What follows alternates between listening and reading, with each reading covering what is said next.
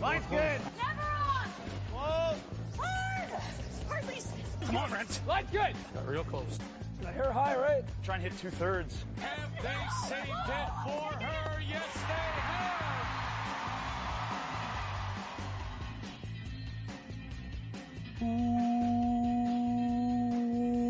Welcome to Game of Stones, everybody. I am Sean Graham Scott, physically distancing as always. Hello, Scott. Sean, hi. It's a beautiful night. And uh, yeah, that's all. Okay. I thought, thought I had something funny to say, but not always. But you don't. Okay. But I don't. All right, so uh, let's get into this week's episode. Uh, this is a discussion that I had last week, Scott, and this is born out of our discussions that we've had about diversity in curling and trying to make the sport more inclusive, a more welcoming place.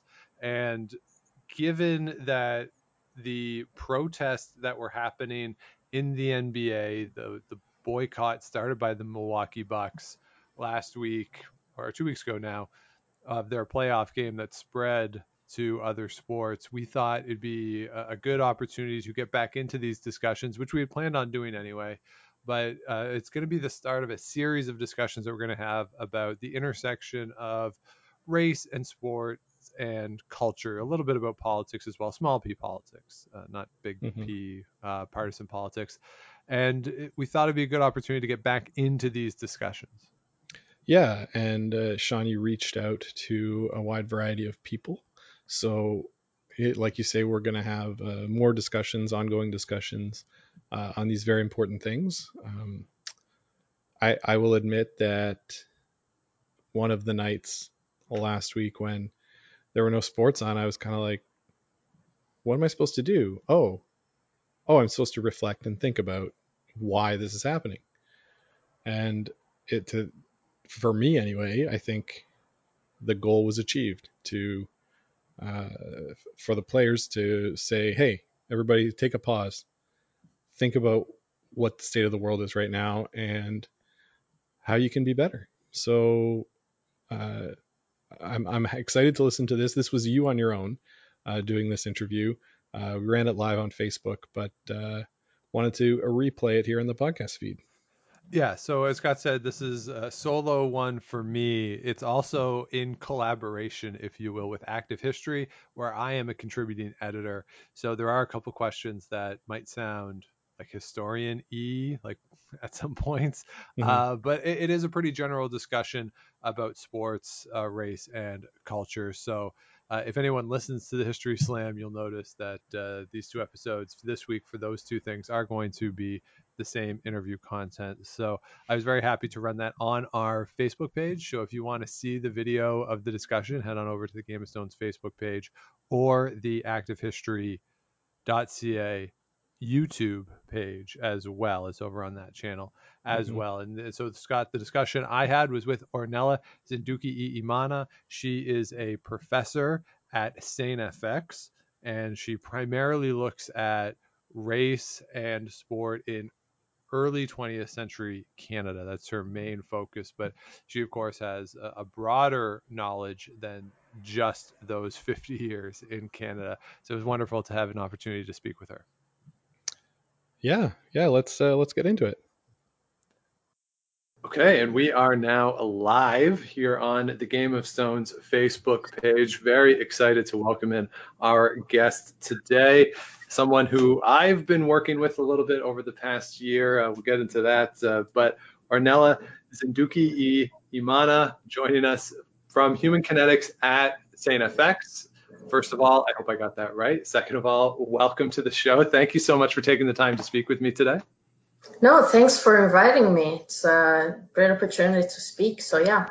I'll just say off the off the top that uh, I work at Parks Canada. I was working on a designation of Larry Gaines, and that is a designation that was announced a few weeks ago. Would not have happened without your help uh, in making sure everything was together uh, in the right way, and that factually I got things right. Because Larry Gaines is someone who you have written about in your work, and in general, your area of study is sport culture, particularly with respect to the Black Canadian experience in the first half of the 20th century. So, broadly speaking, how do you describe your work? Because I view you sort of in the the foot of a historian. You know, you're walking in those Mhm. footsteps, but you work in human kinetics.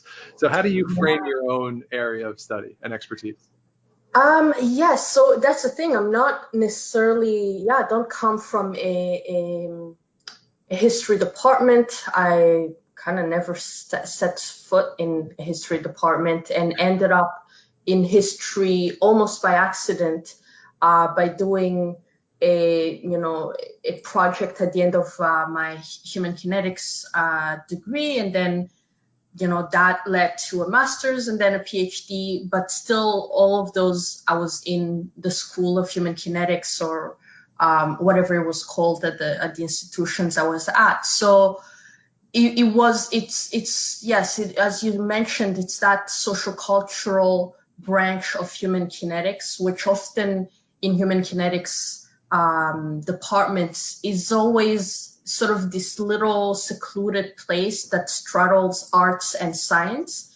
Um, so it, it, it's really so I teach a lot of human kinetics students who are often bachelor of science students, uh, um, you know, specializing in human kinetics, and they, they come in. They're not sociolo- uh, sociology majors. They're not uh, arts majors. Um, they're they're not his, history ma- majors, and it's really about sort of uh, if we look at them as this this this uh, contingent of people that that will be uh, going on to be involved in sport in whatever capacity, whether as phys ed students, uh, not students, uh, teachers, or um, professionals uh, in in sport in some ways, phys- you know, physical therapists or um, you know, OT, uh, occupational therapists, and, and all of those things that human kinetics can lead to. It's about sort of impressing upon them how much sport, which is what I focus on. Some other people um, will focus on more like physical activity or more uh, leisure, which are very separate things. Um, so uh, my, my interest is more sport, so that competitive element, organized element. And it's about impressing upon them the the the place that sport has in society, in in our society, in North American and global society uh, as um, you know as a whole. So it's it's very much based upon that idea that sport plays a good an important part in shaping what we end up thinking about, uh, you know, thinking of as being Canadian life or Canadian um, uh, identity and and all the other parts of identity as well. So gender, um, race, class, uh, ethnicity, uh, and all those parts and how they intersect as seen through the lens of sport. So yeah, it, it's it, it it does always seem a bit, you know, I always have to convince, I suppose, my students because often people in human kinetics are people who have had great um, experiences with sport, right? They've they've played sport, they love it, they want to continue working in it, um, and you whether competitive or just people like me who have always been sort of attracted to sport and and just enjoyed the phenomenon that is sport um, and so it's about convincing them that not all everything is great about it that there are many issues um, through that that develop through sport that yes sport can be this great uh, medium where thing, great things can happen, but on the other side as well, it brings about its own issues. Yeah, so th- that kind of I hope summarizes that that question, that um, you know, the answer to that question, which is, you know, yes, it, it's important, I think, especially in a university. Uh, it's it's about giving students that that balanced view instead of just seeing the body as this mechan um, as this machine, which is what they learn in, you know, biomechanic classes and all those. It's about sort of bringing it back and saying, you know, we the way we treat the body in a medical in this this view of the body uh, through the medical lens uh, is is partly what's the issue here uh, because we forget that it, it is anchored in in um, in a social cultural context that that makes it problematic if we forget about it. Right. So uh, let, let's get into some of that side of it because a lot of the the opposition or criticism that I've heard over the past week and really the past few years about athletes taking political stances or, or, you know social justice stances has been you know just play the game right? Sports should be free of these sorts of things. And so i wrote down just off the top of my head today uh, a bunch mm-hmm. of names of people. Uh, jack johnson jesse owens joe louis muhammad ali kareem abdul-jabbar tommie smith john carlos um, those are just off the top of my head in five seconds that I could think of. Mm-hmm. athletes who whose significance went well beyond the results uh, in their whatever their field was. You also have the 1980 Winter Olympic hockey team, the Americans, the Miracle on Ice team, the Summit mm-hmm. Series in this country, the Winnipeg Falcons, the Edmonton Grads, and certainly you can go on and on with teams that. Yeah. Their significance goes well beyond the accomplishment exclusively in terms of the result of the sport. So, why do you think there is this perception that so much of sport history was devoid of these things when clearly your work amongst a lot of other things demonstrates that that is not the case like where does this narrative come from that sports in the past was somehow neutral it, I mean, when you it's presented when it starts, right? You you be, you you begin sport um, as as this it's it's presented as this arena of um, uh, this equalize what is equalizing uh, force. You know, everybody's on the same exact level and only their effort and only their talent and skill and athleticism can separate them. And all of that is very individual and very much devoid seemingly of any kind of outside influence um, things we try to call you know uh, we generally call um, politics. And so i mean it is it is such a great idea to have a space where all of those things are stripped down and a person is only defined by the effort they put in and this performance they can give. And you can put a number to it. They ran this fast. They they jumped this high you know marked uh, what is it uh, put in so many points. But so all of that obscures you know, it, when you go back to the origins of sport, of organized sport, of or of modern sport at the you know turn of the ninth uh, of the 20th century with uh, the elite men's clubs uh, organizing these things,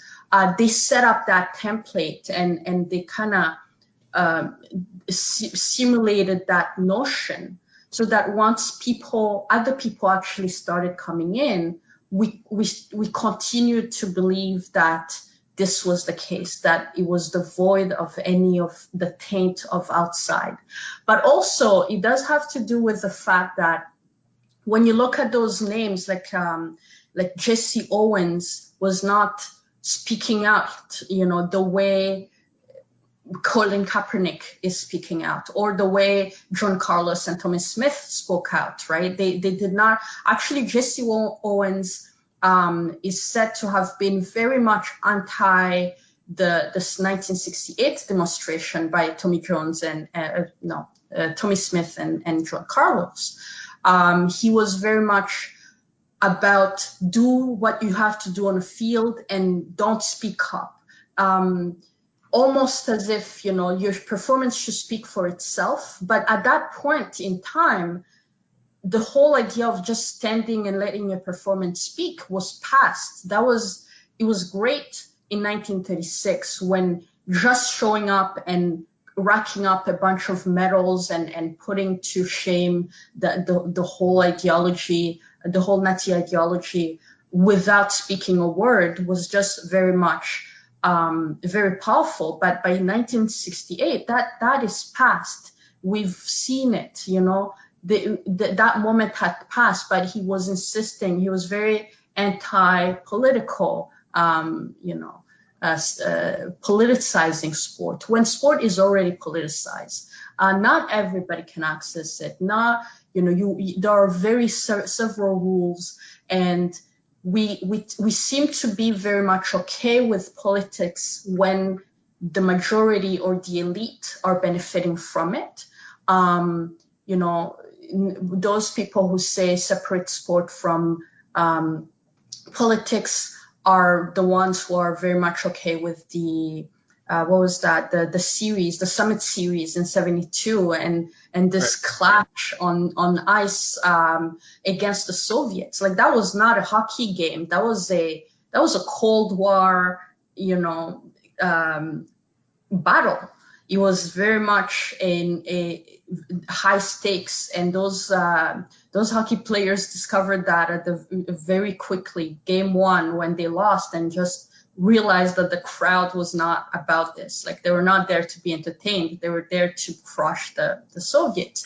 Um, so it, in that case nobody was saying no no no remove my the politics. I, I just want entertainment. I want something to make me forget about uh, life and, and just kind of this escapism somehow comes in, seems to come in when whatever is being espoused, whatever is being um, endorsed by the athletes, uh, is it goes against whatever ideology you hold.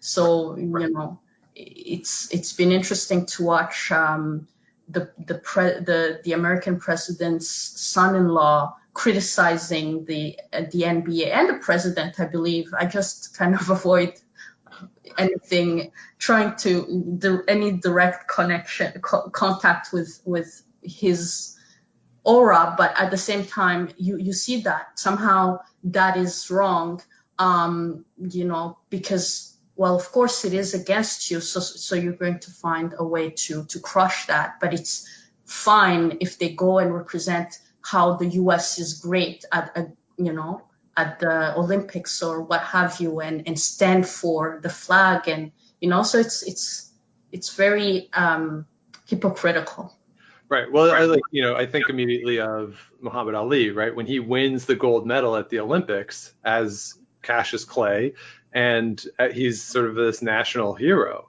And then mm-hmm. you know, changes his name. He's Muhammad Ali. He throws the medal into the the river in Louisville, and he you know is openly critical of the Vietnam War, and then he becomes this villain. And yeah. it's it's really he's the same guy. It's just sort of what he is publicly standing for that has changed. So it, it seems to me a lot of the times it's not so much people are saying keep politics out of sports or stick to sports. It's kind of more along the lines of stick to my politics. Mm-hmm. I support what I'm interested in.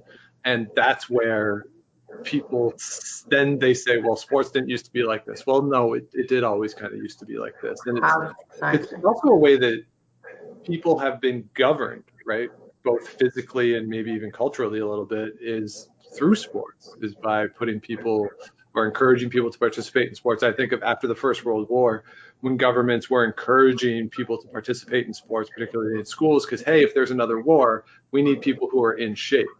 Right? Yes. Sports is the avenue to to try to keep people physically active and, and in shape. So that's a direct political use of sport right there. Exactly. Exactly. Yeah. When the state is employing it very, very blatantly, it seems to be forgotten. Mm-hmm. And um, you know, so I, I, would be interested to see because that's the thing we saw that a lot uh, in in uh, early in the 20th century where sport was really pushed as this thing to help maintain the, the the strength of, especially when thinking with Canada and the empire and everything, the whole you know protecting the empire. But it would be interesting to see how it would be received today because there's a lot of you know, state put, anti uh, state control um, people and movements. And so, would that be seen as an imposition, or would that be seen as a, oh well, yeah, it's sport, it's okay, it's uh, they're looking out for us type of, um, you know, attitude? It would right. be interesting to see. I think you know if you think back to Michelle Obama had her Let's Move campaign and encouraged people to eat vegetables, and she got heavily criticized for that uh, from some corners, um, right? For the for those things that you're, you're talking about. Uh, I, I do want to ask though that in the list of people who I immediately came up with that, that were immediately in front of mine, with the exception of the Edmonton grads, they were all men and uh, you know there, there, certainly is a gender element to it. So I, I, tried to think a little deeper, and and the names that came to my mind were people like Jackie Joyner Kersee, or even maybe Cheryl Miller, um, as as women who who fit into this mold. But in general, what is the difference, do you think, between men who have been more active or activists within sports and women? If I, I, I think there's there's something there's something uh, to say about the the just the reach and the platform um, that they hold, right? Um, when you're looking at, you know, whatever the men do will have a lot of repercussions because there's just a big following, and often they're the first ones sort of out, and they're they're they're, they're just they have greater significance in, in, in, in, in popular culture. And women given just the space that they're the little space that they that they are given uh, in sport um, whatever they do seems even though by by stepping out and by speaking out and uh, by by actually making you know taking a stance they're they're risking much more than than men because often they're paid less they have less opportunities and so on and so forth. Uh, it just seems to not make as much of an impact and it is unfortunate but the the the, the devaluation of women's sport uh, i think contributes a lot to just the dismissal of whatever they may be able to say. Uh, and and you know historically we've had very few women who have had such you know who have been able to stand at, at such a um, on such a platform as as some of the men we've seen. So you know thinking back. Maybe Althea, Althea, I think Gibson, uh, tennis player, uh, she she she she won Wimbledon. She was very much a representative of this rising black middle class, and um, and was politicized and definitely had a lot of backing to kind of step out and speak out. Um, but you know, very few people would name her, uh, would remember her when you have people like you know Kareem Abdul-Jabbar or or or or you know uh, Muhammad Ali or or uh, Bill you know uh, what's his name um, Ashe Arthur Ashe. You yeah. know she just somehow kind of just blended in. Maybe if she had come after Ashe instead no I think actually Ashe came after her but still kind of eclipsed her.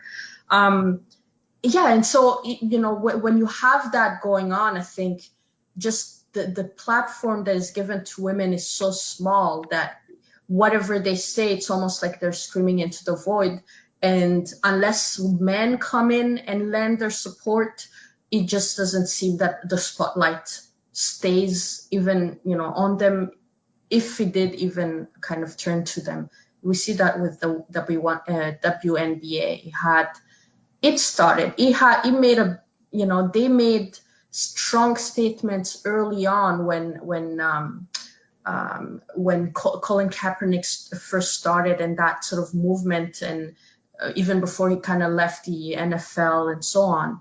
But somehow the NBA does something, and they are, you know, it becomes much bigger thing uh, than than they than them, even though you know the WNBA has been sort of on that line for a longer time. The NBA before this had only done, you know, they had done T-shirts. Uh, LeBron James and a few others had had spoken up, but before 2020, you didn't have they didn't have as much of an involvement as the WNBA uh, people and, and athletes. But yet, you know, it just seems like the NBA is the leader of this movement at this point in time. WNBA just kind of forgotten.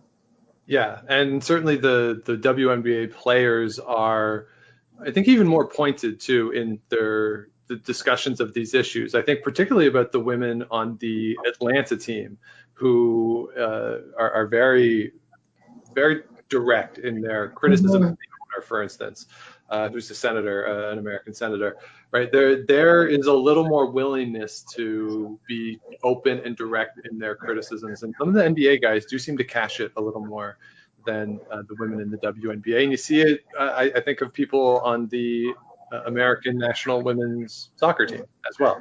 Uh, yes. You know, you know, people like Megan Rapinoe who are very open and uh, clear about where they stand on issues where you don't really hear from the men's uh, Olympic soccer team in the United States at all on these types of issues, even though they get paid more for poor performances.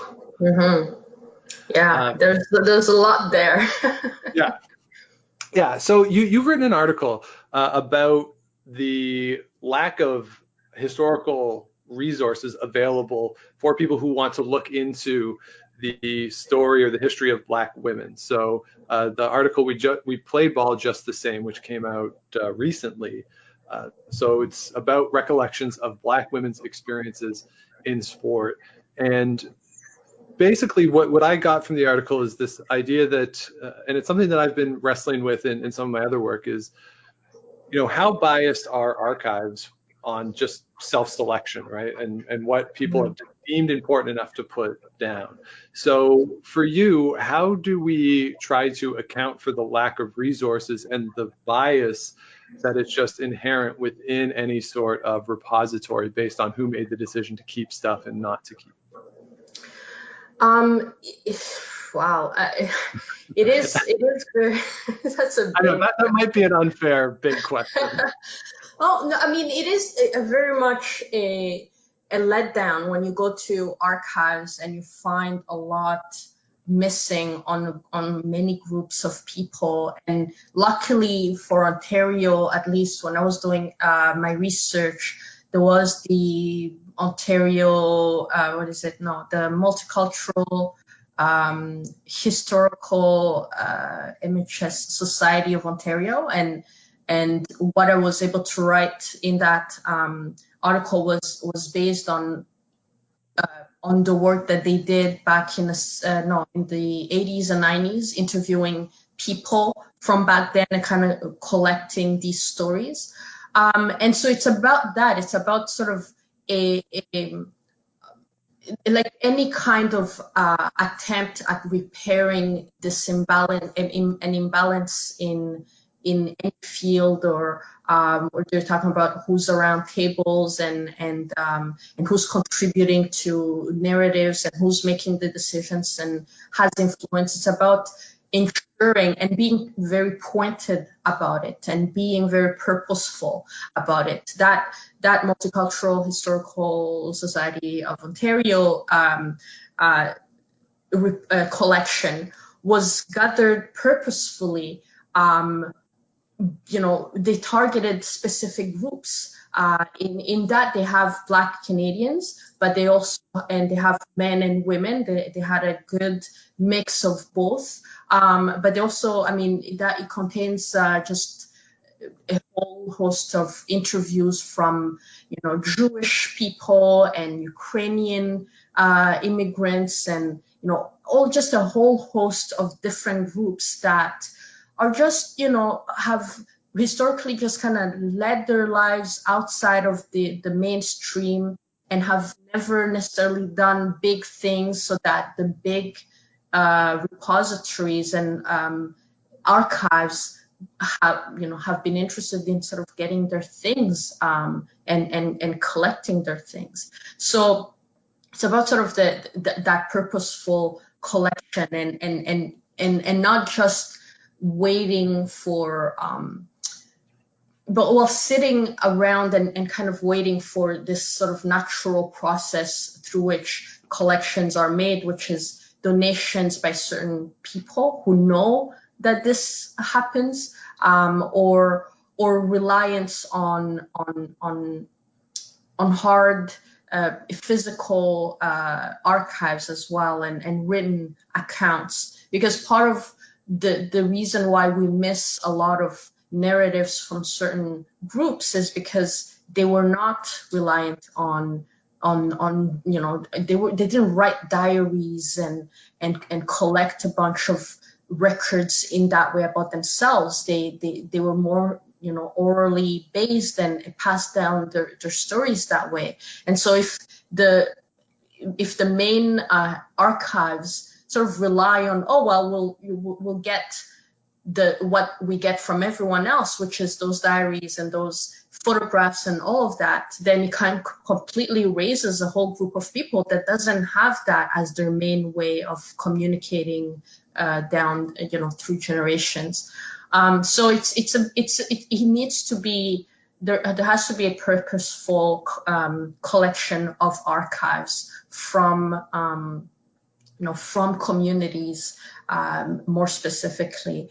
And uh, and hopefully I mean I, I, don't know how what's going on in that area whether there's sort of any there's been any um, awakening to this and whether that process has started. I know that I'm I'm planning of almost doing the same thing from that article uh, here in Nova Scotia and I know that I haven't stumbled on any of those great oral histories from from uh, that I the same kind of thing that I found in Ontario. So I'll have to be basically knocking on doors and seeing what people have in their attics about their their you know their um, grandfathers and, and grandmothers and um, you know personal family archives and then eventually down the road collecting those oral histories myself because there's just you know in in in I thought Ontario was bad. Nova Scotia and just the Maritimes uh, is even worse. There's really very little on the communities that have been here for hundreds of years.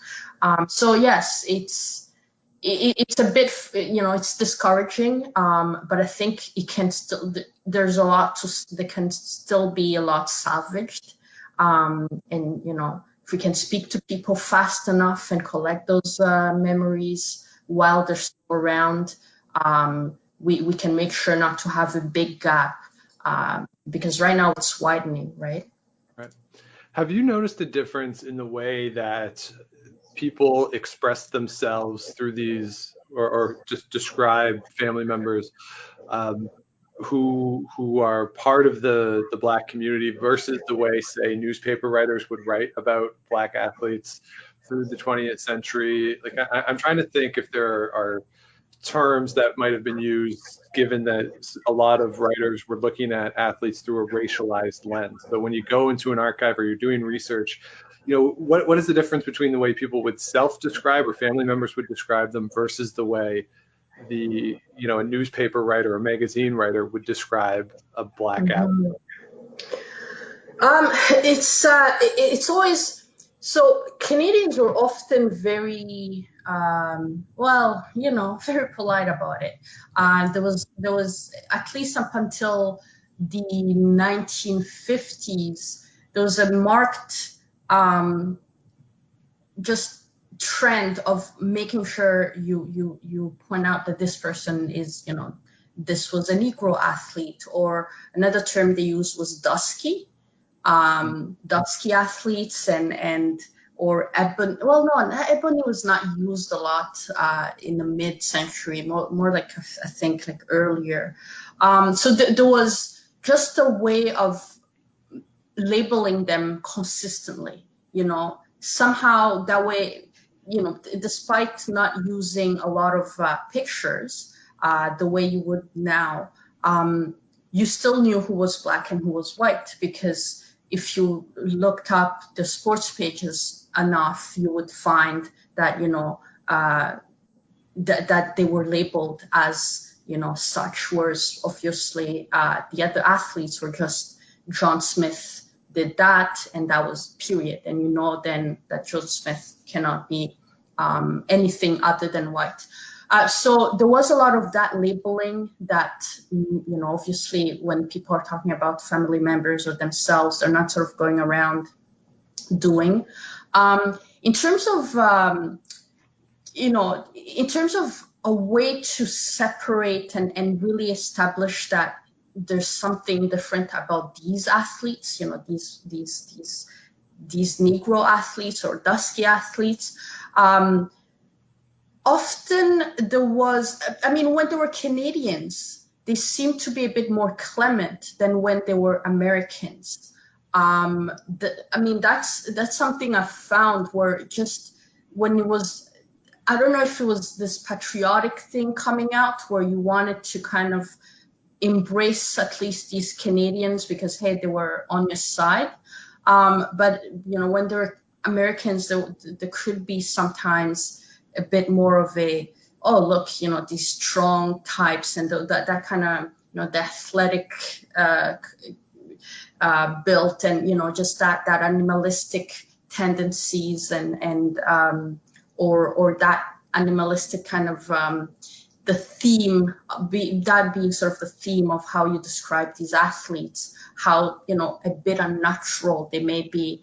Um, but there was not a lot um, I'm, I'm, actually sort of working on trying to see to, to, to purposefully analyze that and look at the language uh, that was used but canadians were very uh, careful um, in the way they really did things. I've, found in, in, in, you know, when I was uh, res- researching and, and going through many Globe, you know, Globe and Mail uh, or Star or whatever other mainstream uh, media, it, it, was often quite subtle.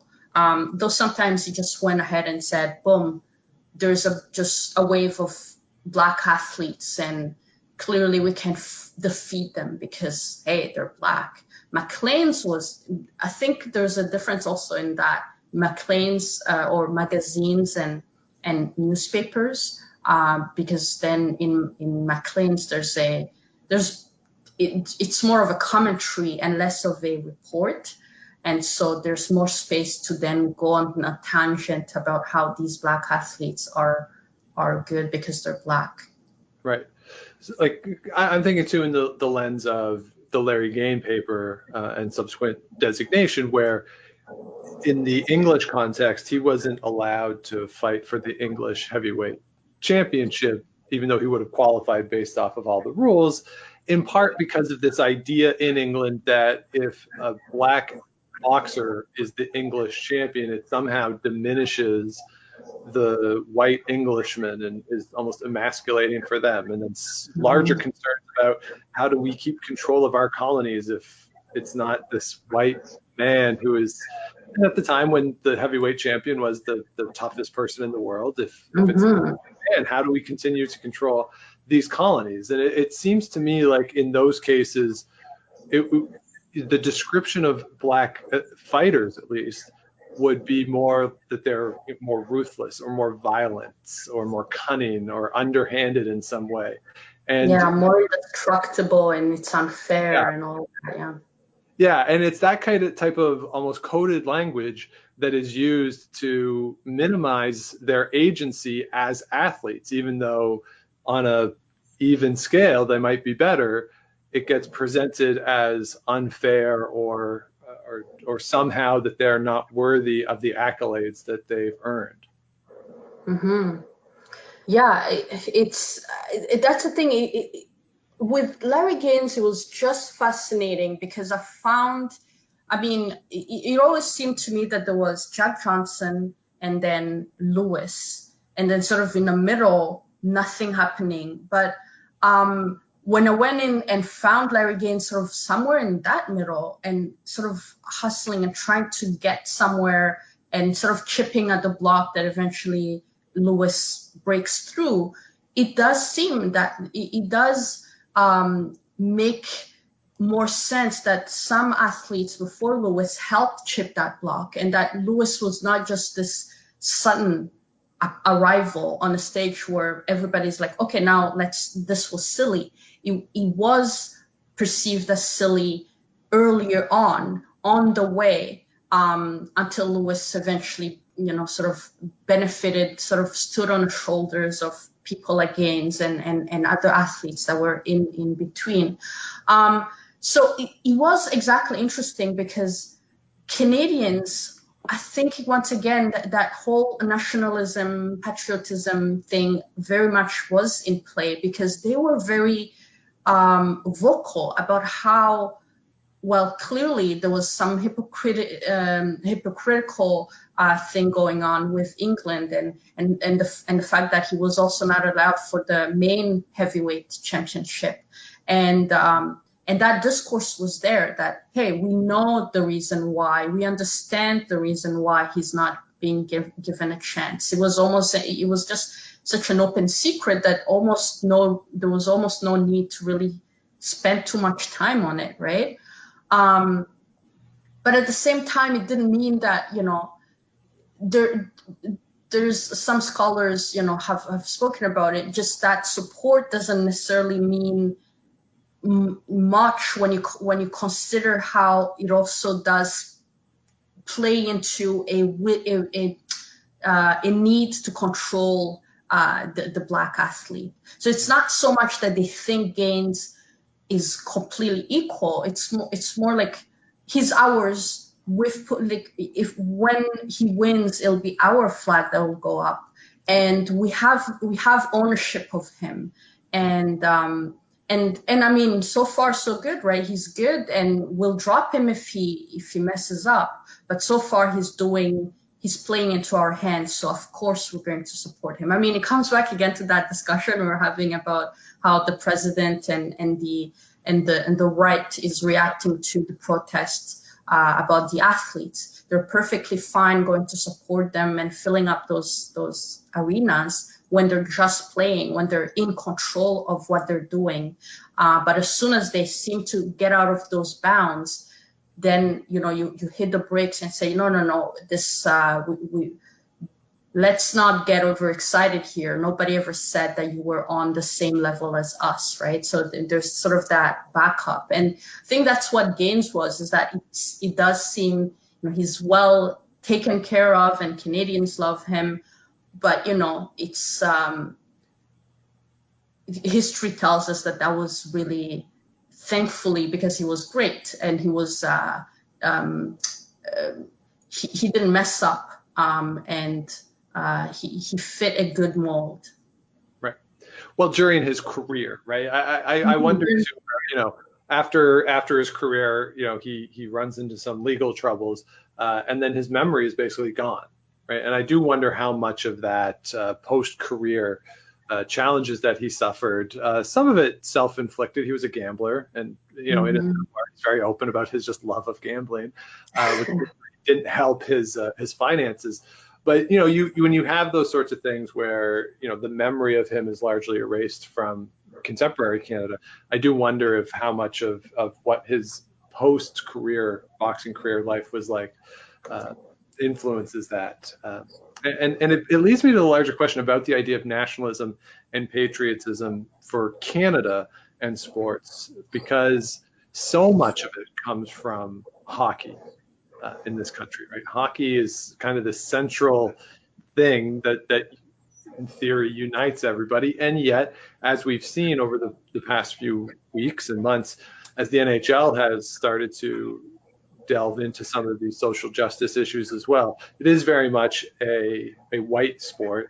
There's not a lot of diversity within the sport. I think there's more than a lot of people might think. You know, we've seen minority athletes from the NHL have a, a platform recently, and I'm always kind of surprised on Twitter where the reaction is, I didn't realize there was black athletes or black uh, hockey players in the National Hockey League. Um, mm-hmm. So, so what do you like? Does that tell us anything? The fact that hockey holds this place in Canadian culture, such a strong place, and yet it doesn't reflect. And I've said this about curling as well. That when I go to a curling club, it doesn't look like the the country that I walk around in every day. Right? I don't see the same faces that I see when I'm walking around downtown Ottawa when I go into the curling club. I think the same was true as my experience growing up going to hockey arenas as well. It didn't mm-hmm. reflect, I mean, it reflected the town I lived in because, uh, you know, I lived in a very white suburb, but, you know, it was close to Toronto. So when I would go into Toronto, go to Blue Jay games or whatever, mm-hmm. I, I wasn't seeing the same faces when I went to the, the hockey arena. So what what does it tell us that this gets held up so much? The sport gets held up in our the popular imagination of Canada, and yet it either explicitly or implicitly excludes so many people who live in this country and are Canadian.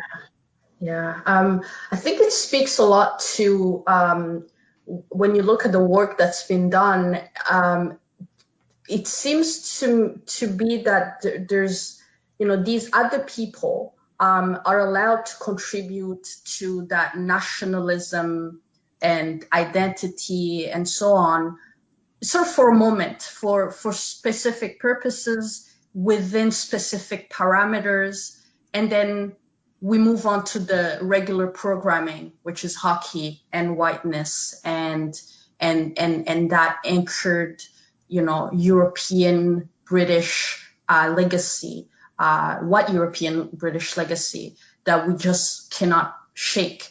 Um, so when you're looking at, uh, and, and I suppose it goes back to why then people like Larry Gaines somehow disappear despite having been some of the biggest names during that period of time, uh, that short period of time. Or I recently stumbled on the um, uh, this uh, another fighter who was uh, the who seems to have broken the color bar for um, the, uh, the, what is it the second level of, of, of, so not heavyweight maybe lightweight um, in Canada uh, no not lightweight what comes down there ban- like there's bantamweight, flyweights. Yeah, I think uh, it's yeah. It, it, was one of those. It, I think it was bantam, but okay. I have to recheck. Um, yeah. are, are, are, are, you talking about George Godfrey by chance? No, no. He came in. He came in. When does he come? He comes in in the 40s, okay. and he become he's the first black athlete to break into the the who, who to win the title, the Canadian title for for that weight, and somehow just kind of you know just just slips out of the consciousness. Actually really even when he was holding the title it just seems everybody ignored him. Even i mean i, I stumbled on him through a black newspaper from nova scotia uh, which was very much too focused on people like jackie robinson at the time and joe louis to notice someone like that other man whose name uh, ironically but I'm, I'm really bad with names, but name ironically is also escaping me. Um, but so, yes, there's, there's, there's just, the trend has been that these athletes can be upheld for a second uh, to fulfill a specific purpose, uh, but they're not who we truly are. Who we truly are is hockey. And uh, and and in the, in that spirit, it needs to be protected. Uh, it is quite well protected and kept kept well uh, within the the you know certain uh, uh, certain quarters and between certain people and and others just never really find a space in it. Um, when you look at um, you've had athletes through which Canada has happily uh, vicariously lived through uh, who are who are not white, you know, um, through the, the the the times, but they had had they had to be perfect, right? Uh, and whenever they were not, or whenever it appeared that they were overstepping their bounds and and becoming too much of an agent, they were dropped like very hot potatoes.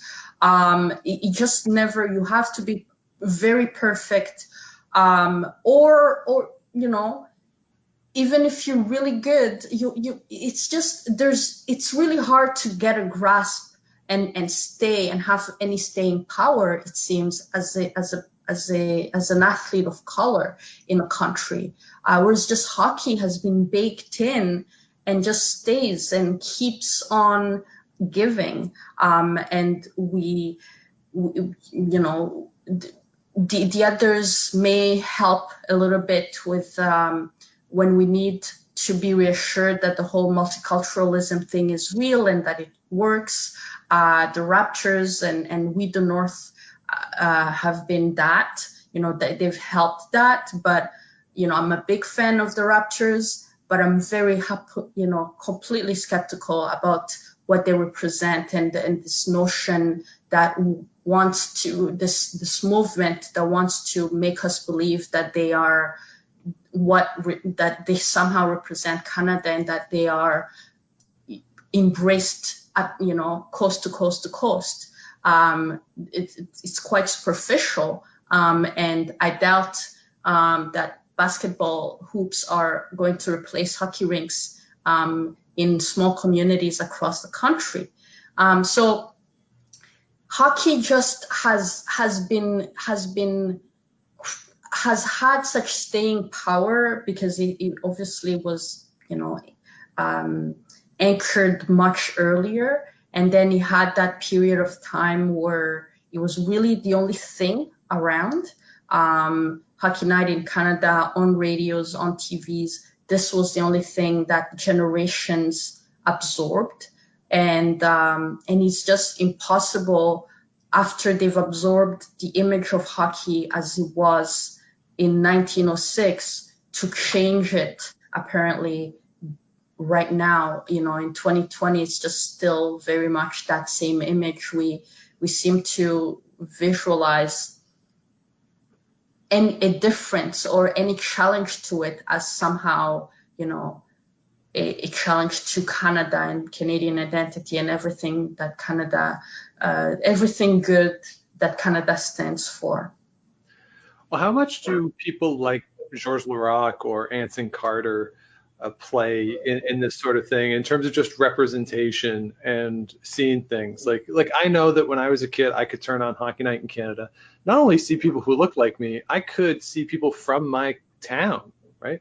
Uh, like we, we we had somebody from our town who played in the NHL, so I could literally turn on the TV and see somebody who grew up in the same place as me, uh, you know, who shared so much of my experience. So, you know, how much of just seeing people who represent you, whether it's geographically, ethnically, uh, linguistically, I think in this country there are certain sports that have a pretty big linguistic divide uh, as well. You know, h- how much is that representation at the highest level of sport uh, influential in shaping not only what the sport is, but also the way in which communities come together and uh, perceive each other across the country? I think it has it has a lot of um, it has some power. I think to be able to say to turn in and, and see someone, but at the same time, when you have just a drop, you know, one player here, one player there, I don't think it makes much of. It, it almost becomes the the exception that proves the rule. The rule being we don't play that sport, and those are just these outliers that somehow ended up in the sport um, and that don't that people can't see themselves through. And it doesn't help that often those athletes i mean hockey being hockey there's there's little there's little uh, um, support for any kind of outspoken nature right? Any kind of outspoken uh, personality to be honest. And so it, it, do, it, it doesn't help that it, as you were saying most people don't even realize they exist because they just go, they play, they blend in their, you know, that locker room and just, you know, have their head down, focused on hockey. And it's not like they're going into communities and impressing upon them that, hey, I did it, you can do it. Um, when you have some kid who really somehow tunes into hockey and and and you know becomes uh, very much focuses on somehow succeeding into it, they may see them and and and and decide to lock on to them as someone who they can emulate. But on a on a greater scale, um, I don't think they make much of an impact because just being there and in a sea of of white faces um, doesn't seem to, to, produce much of an impact. We've had a, few athletes over the years since you know the days of say I don't know Jarome Iginla uh, early on and still it doesn't seem to have produced much of a movement after them saying, "Oh my gosh, I saw, um, I saw that I can do that." Because hockey, in in addition to, of course, being hostile to certain groups, um, it's just expensive and get, getting more ex- more and more expensive. And these days, you you you have like you know these what, what do you call them um, these uh, hockey training programs and and and you know uh, that that just require a lot of resources. And it just so happens that those groups um, that are not white are are unlikely to be able to access them. So when you add that layer uh, it just becomes very difficult where because it takes a lot of energy for a kid to break through uh, at the lower level um, let alone you know the reaching that high level it, it was a, a at some point it looked like, hey, you know, you had Subban and he should have, and he was quite, well, not maybe not vocal in terms of on race, but he was very visible. He, he was very flamboyant, as they like to call him, and very much not a hockey guy. And you would think that his presence there being, you know, could have had, but I'm not sure that anybody has traced some kind of surge thanks to him, despite how, how visible he was. Because once again, his presence and just the way he's been pushed to, um, he's been marginalized uh, in, in, in that league has made him more of, again, that exception that really proves the rule that, well, there's no, nothing for you there. You shouldn't really go there. Right. Well, like I, I use the example on the show sometimes that uh, at the curling club, at the Rideau Curling Club in Ottawa, a few years ago, I pointed out that one night I said, there's, you know, there's no black people here uh, at the club. And somebody said, well, what about Jim?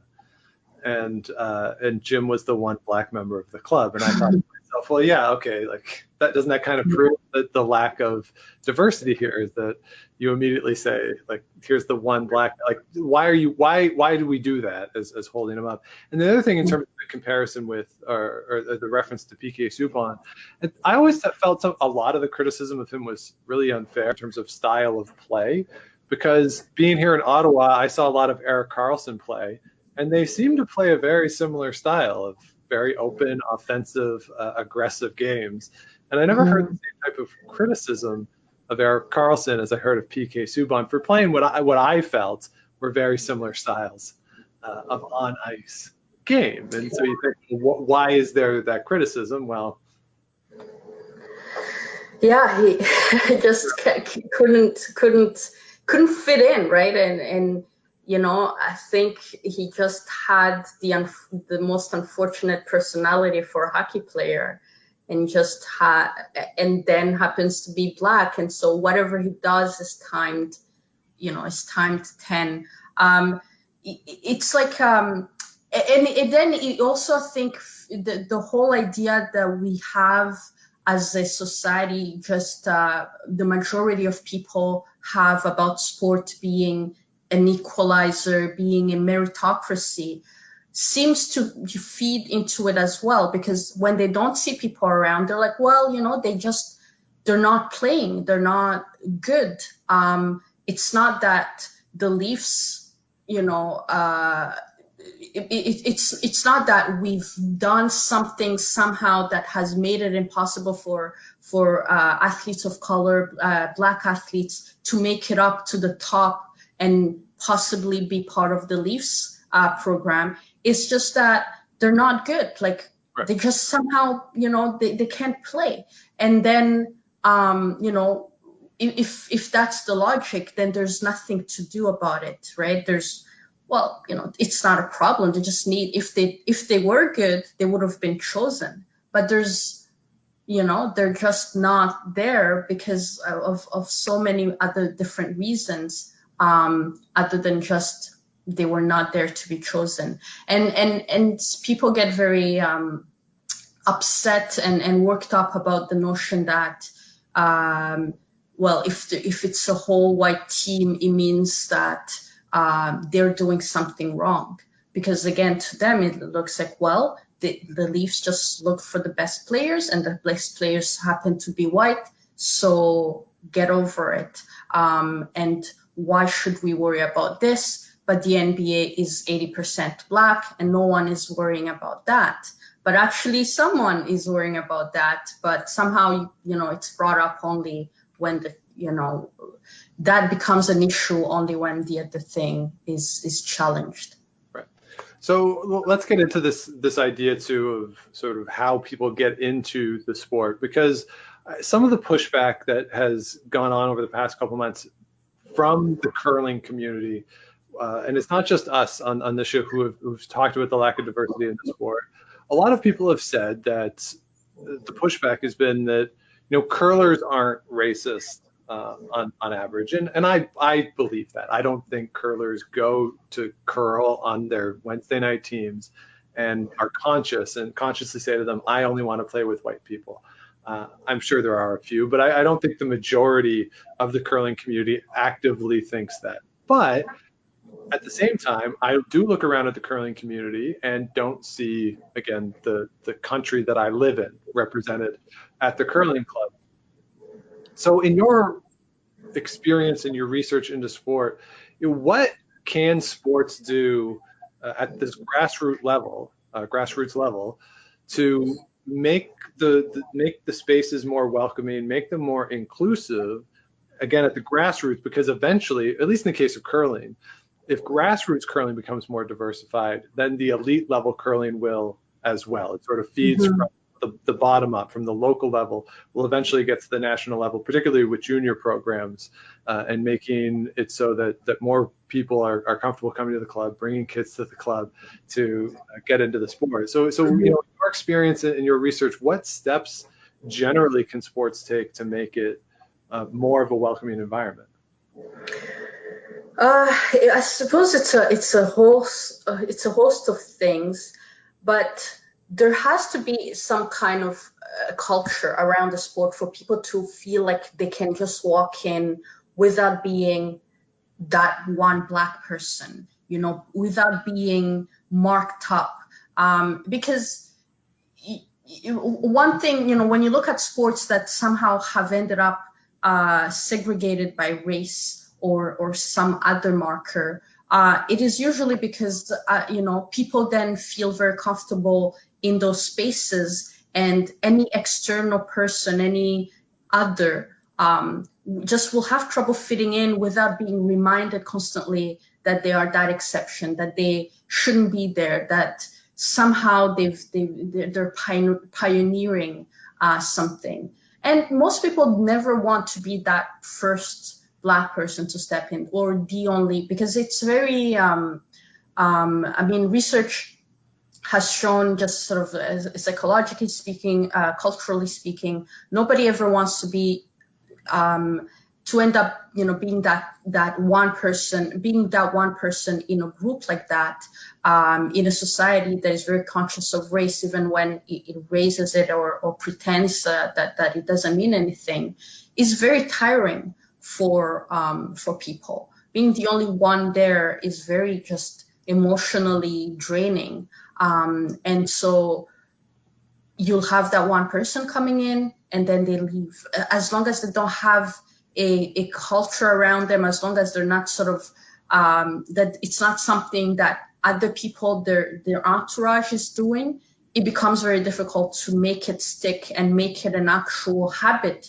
instead of a one-time thing, an exceptional thing. So when you're looking at um, all the sports are segregated. People go there because that's where their uncle and their cousin is, uh, their friends, and where they can feel comfortable.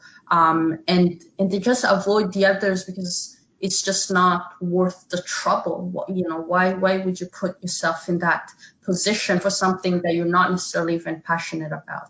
So I think it starts with creating a culture at the very early stage where you know, if we're talking about curling, making it just open um, and making it part of communities, making it um, just making it casually something that's just there for everyone. But that takes, you know, it's not something that's fixed, you know, just um, in, in, in, in a snap. It, it, it takes it's, it takes time to really create a sense that people can actually participate in this thing.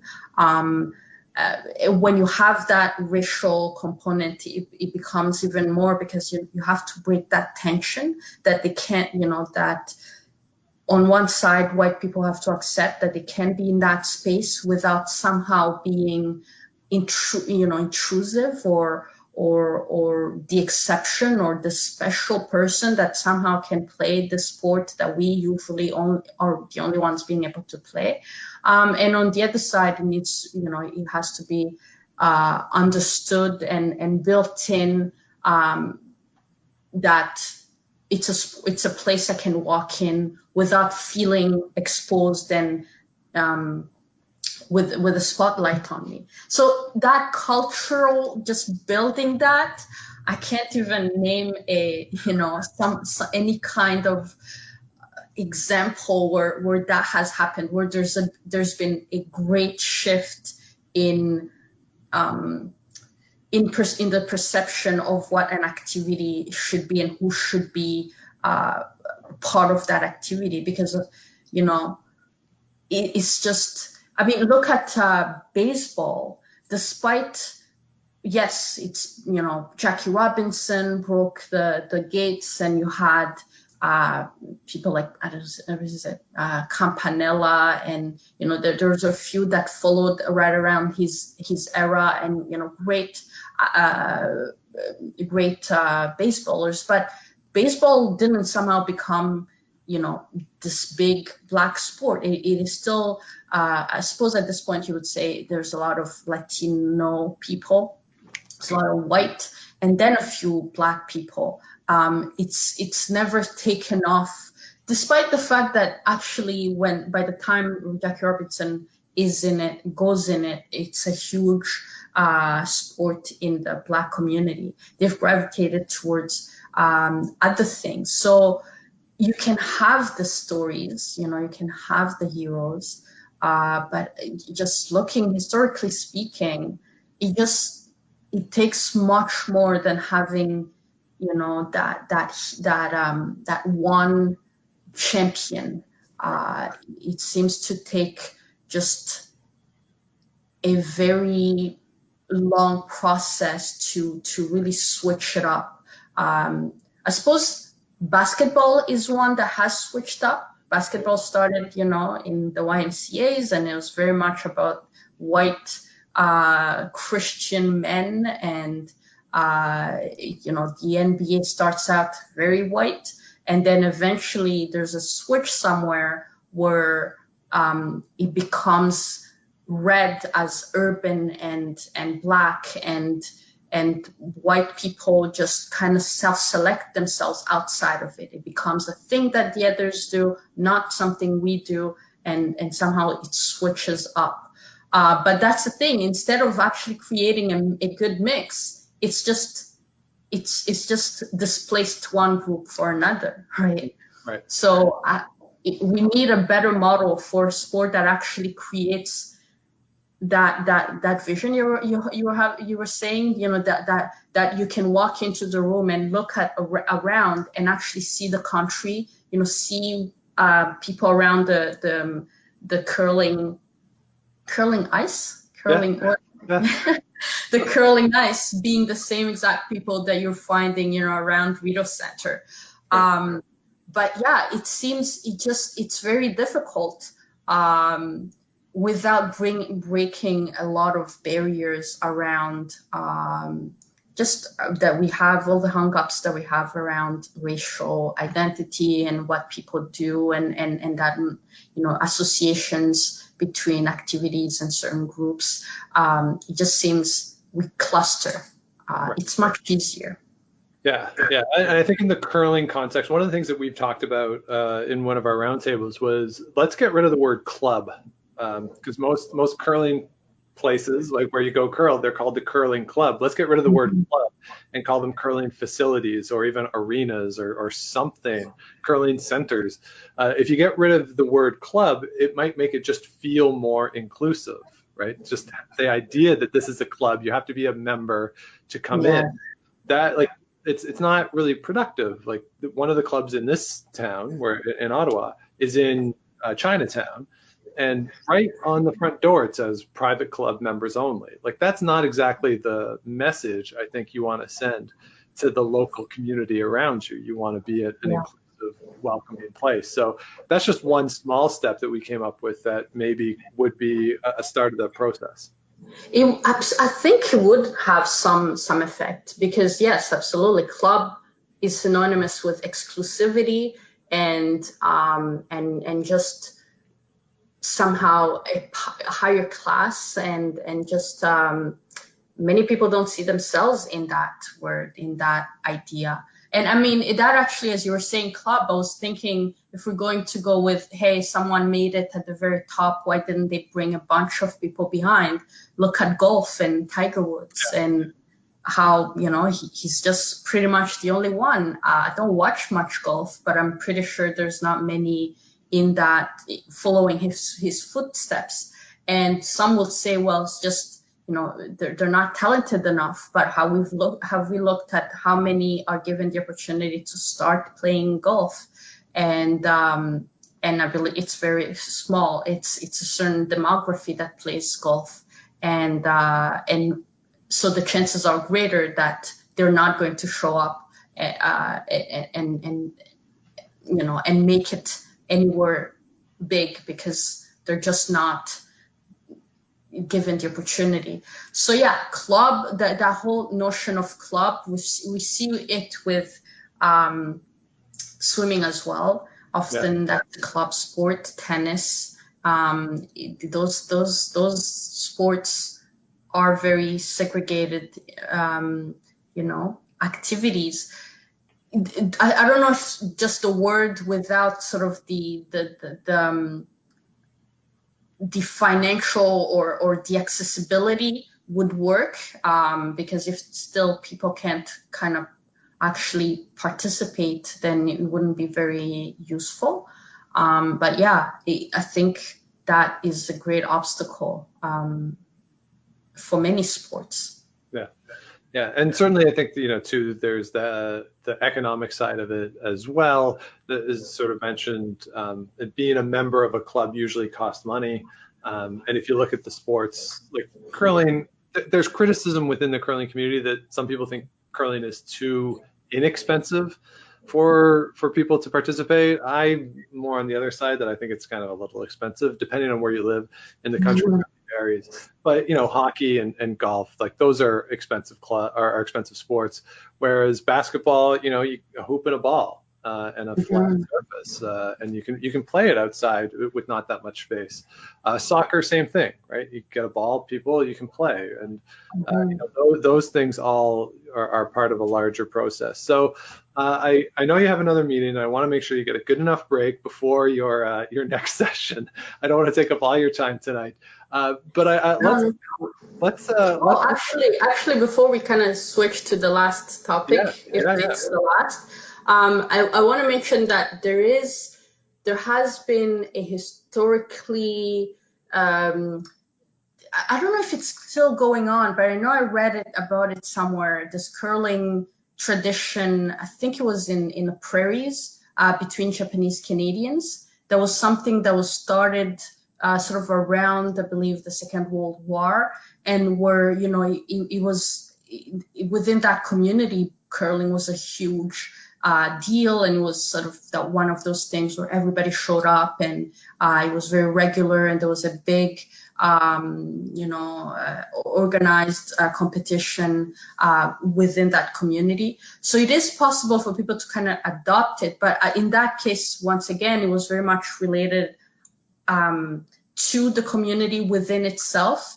It wasn't sort of a an, an um, a thing that led to uh, Japanese Canadian uh, champions at the highest level. It just seemed to be very contained. Um, so you know that adoption can be there it can happen it just seems to be that breaking that barrier and making it actually mix up people is is is a hole at the ball game. Yeah, yeah. I think the comparison, at least again in curling, that I would use that I think has been successful is with LGBTQ plus leagues that have started as sort of rainbow leagues in various cities across the country, and certainly in Ottawa here, the the curling club where the league is hosted, members of that league play all week. Right, so there's the set rainbow league but the, the those people who participate in that league have become members of all the leagues across the, Mhm. the club. So I think that's an example where it has been a successful uh, model where you, you've seen a, a great integration and, and a welcoming, open place for members of the LGBTQ plus community. Mm, yeah. Successful. Yeah, exactly. So I think it's that culture, right? Just creating a space and then kind of opening it up and then hoping that it catches on so that that one kid that actually can make it to the highest level makes it and then continues. Yeah. So the the what I wanted to just sort of wrap up with uh, for for today is based on sort of where we've been with sports over the past not just the past week, but you know everything associated with the return of the NBA, what the National Hockey League has done, uh, the struggles that, that Major League Baseball has had with with reckoning with these issues. They're, they're the ones that are sort of front of mind, get the most press coverage at least. Um, where do you think we are with respect to sports and politics? Is there any chance that it goes back to where we were five years ago, where, you know, right before Colin Kaepernick takes a knee, where, you know, there there is a political element to it, but it's not as overt and obvious to people as it is. Mhm. If we kind of open Pandora's box and uh, this is going to be some sort of wedge issue where it's going to be used by for you know the way you mentioned the president uses it is sort of identity politics, and sports is now the focal point of it. Is is this sort of the new normal for sports at, at a more prominent way than it ever used to be? Yeah.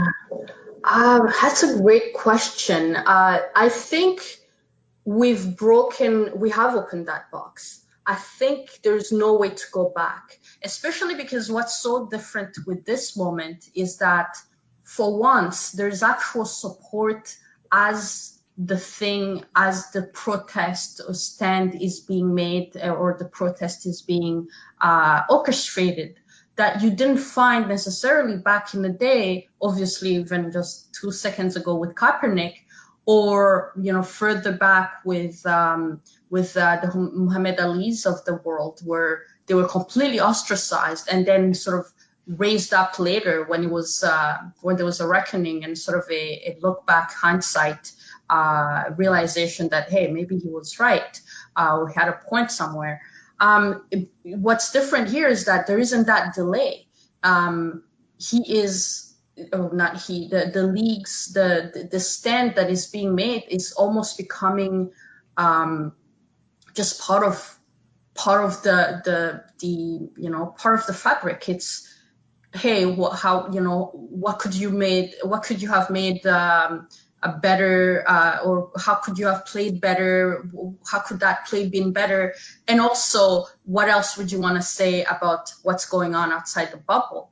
Um, once the bubble kind of bursts and we go back to normal, if we ever do, um, I think it's gonna be very difficult to go back and and and ask or you know expect and and make any kind of uh, you know erasure of everything that's happened. What not you know what, not when you have such vocal uh, high paid uh, prominent athletes consistently making that stand. So um, the opposition uh, will have to think be very get, get used to it that you can just dribble uh, what is it dribble and play or um, Shut up, shut up, dribble. dribble. you know that there's more to it um, and and i mean when you look at the fact that the olympics are limping so hard these days um, and and yet try to stand to to to to to hold on to this notion that they are neutral and people you know it would have been interesting if this had happened and the olympics had happened after they had at this point i believe athletes at the olympics were supposed to be fined if they, if they had made a stand. Um, so it would have been interesting to see how that would have unfolded with you know everything that was uh, everything happening now and, and so on. Uh, because in um, effectively athletes are gagged right now olympians are gagged and can't can't technically stay, say anything or once they're on that stage so given just the, the, the, the, movements that are against this notion of neutral sport, um, that have made it clearer and clearer that there's there's something going on beyond just performance and um, an equalizing arena.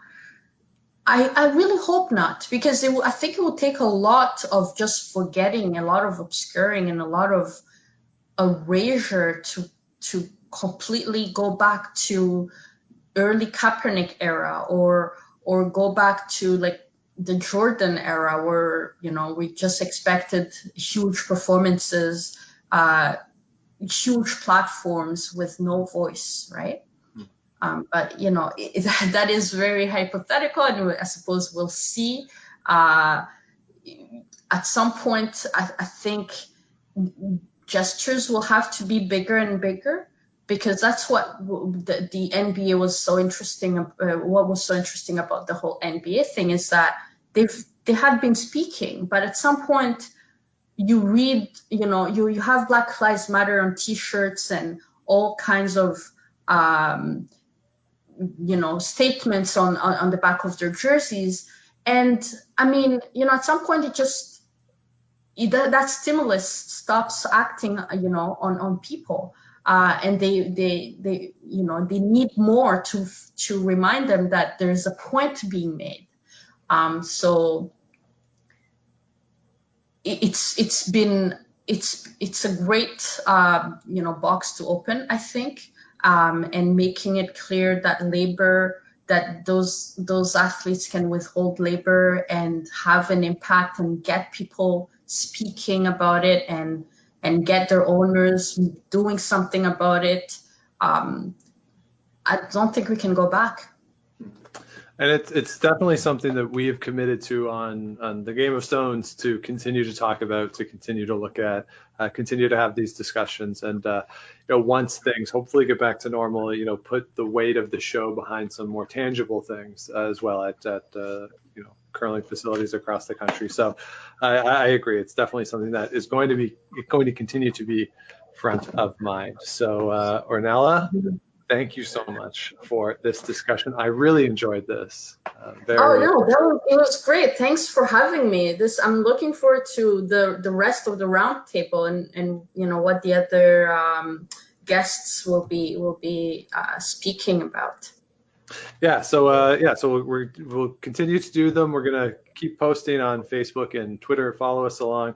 Uh, whenever we do another one, we'll we'll give advance notice so you can follow along. So Ornella Nzindukiyimana, thank you so so much for joining me, especially when it's an hour ahead. Uh, so you know you're further later in the day than I am. So uh, so thank you so much for doing this. No worries. Thank you. And there you have it. That's my conversation with Ornella Nzindukiyimana. And of course, I thank her for her time. Scott, any thoughts? Uh, good, interesting discussion, I, would say. Um, I wanted to ask you sort of what sort of things do you think about when you're preparing questions for uh, for a guest like this? So for something like this, and I, I guess the History Slam podcast in general, is I think about what do I want to learn more about and then that, like that's my primary focus and then after that I try to think you know on, on the history slam I have a better sense or, or, a really good sense of what that audience is mm-hmm. and I try to sit in for the audience and I try to ask questions that I think my audience wants to know. Right. And right. Uh, so so that's sort of always my starting point. And I try to get into it from there. And and I think with this discussion in particular, I think so much of it is based off of, you know, as I said in that last question about curlers, I don't think that curlers consciously say to themselves, I don't want to play with non-white players. I, I, don't think people are conscious in that. But mm-hmm. it, it, what's important is acknowledging that there could be either unconscious bias or there are little things that we do that make the the setting, the curling facilities, less welcoming to people p- potentially. So, you know, trying to get into those things that we might not be aware of that we're doing, and, and that's really what I wanted to focus on for some of this discussion. Yeah, well, uh, I'm I'm glad you have the insight of uh, you know acting as the audience uh, because it makes for some really great questions and uh, good discussion. So Well, thank Uh, you. well- and, well done. uh, I, I appreciate it, Scotty. Next time we'll be sure to get you on that. Uh, just scheduling between you, myself, and Ornella uh, it was, was tough to work out with the three of us this week. yeah, yeah, I gotta I gotta pay the bills somehow, you know. So uh, it's all right. Yeah, so uh, so that'll do it for this week. Thank you everybody for listening to the show. If you have not yet, please do subscribe wherever it is you get your podcast. Give us the likes, the ratings, all those sorts of things. You can also head on over to gameofstonespod.com where we still have the Game of Stones t-shirts. Of course, with every purchase, all the proceeds are going to Food Banks Canada and we are matching those as well. So it's like a double donation if you want to purchase a t-shirt. So head on over to gameofstonespod.com for that. You can also follow along with everything we're doing on Instagram at and Twitter at Game of Stones Pod. You can find Scott at Scott Likes and I am at the Sean Graham. So Scott, Yep, yep. you are. COVID negative. We learned this week. Yes, uh, went to get a test to see, uh, you know, just just cause because we want to go visit our folks and uh, not put anyone in danger. So I got the Novid. I'm Yes. no not COVID positive, so that's good. And uh, you too, yeah.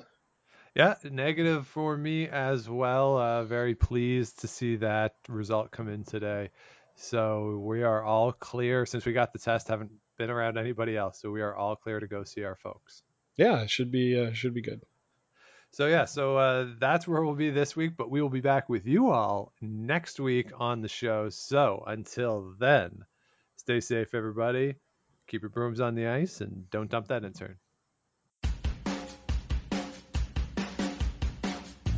Make the final.